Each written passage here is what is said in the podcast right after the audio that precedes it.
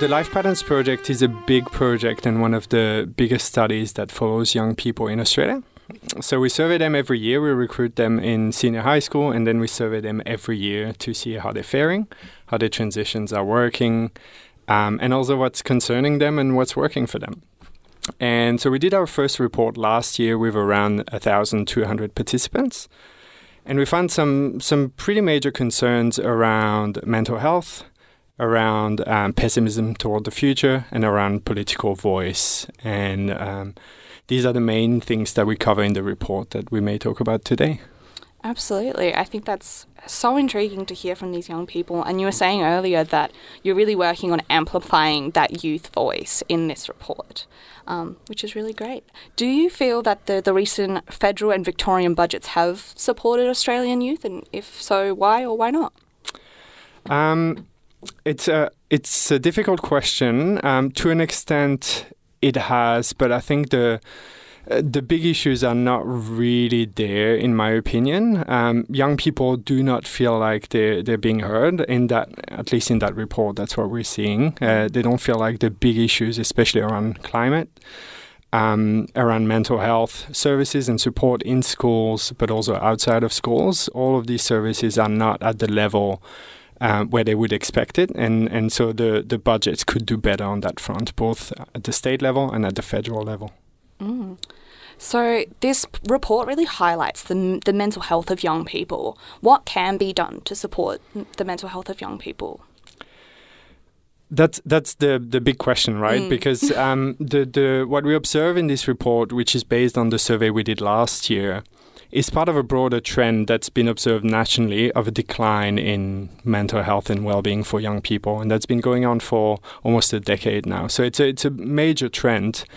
Um, what can be done? Uh, young people are telling us that um, anxiety and the pressures that they're facing in schools, in terms of expectations to achieve, um, the study pressures that are happening at the school, but also at home in their personal lives, these are big issues that our cohorts are facing. And so um, the support they can receive in school um, and also outside of schools in terms of relationships, um, in terms of learning, pace of learning, um, these are all things that can happen.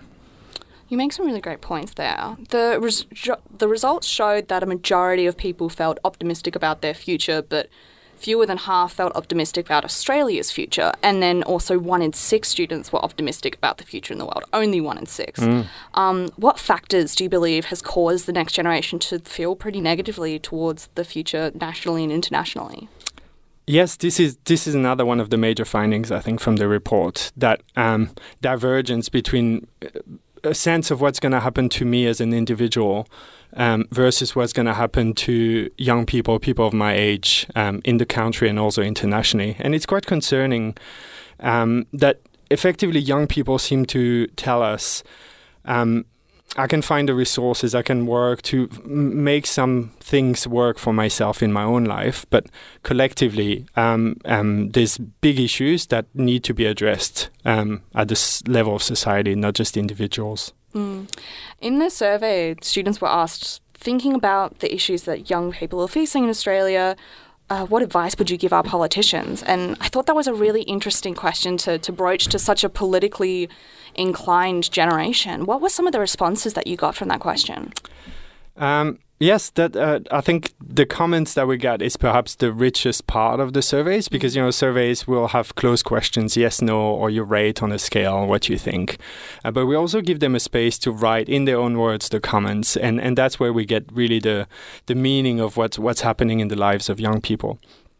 And some of the comments we got um, in terms of advice to politicians are listen, listen more. Um, make sure that political decisions are based on information and what matters not only to older people but also to young people. Um, take the science seriously, especially when it comes to climate change. Don't turn um, scientific evidence into partisan politics. That's another one. But there was also a bit of disillusion with politicians when it comes to even just being heard. Um, some respondents wrote that there would be no point in giving advice to politicians they would not listen anyway. So that's the more kind of bleak side of the responses. But yeah, taking science seriously and giving a voice and institutionalizing a voice for young people who do have political views, that's quite important. How can these students get their, their voices heard in politics? You said it was a major issue. Uh, there are things happening in that space that are um, encouraging, in my view. Um, there's a whole debate around the legal voting age. Um, so there is a movement to to bring the voting age down to 16, which would be a, a, significant change for young people. Um, in part, it's also political representation. So um, most of our political representatives are much older, and young people are not really represented there. Um, but it's also um, in consultations with youth organizations that could be taken more seriously, um, and it could be far more of a two-way conversation than than a one-way um, one-way street. That's really interesting. I want to kind of come back to where you said that this is going to be like a yearly yearly thing that you partake in? Are you following the same set of students or a new set of students? Kind of what was what does the future of this survey look like? Yes, well, it's it's a big program of research, and so we have the resources to go back to the same participants and then track what's happening in their lives, and that's really amazing because we can see how things are changing over time for the same people.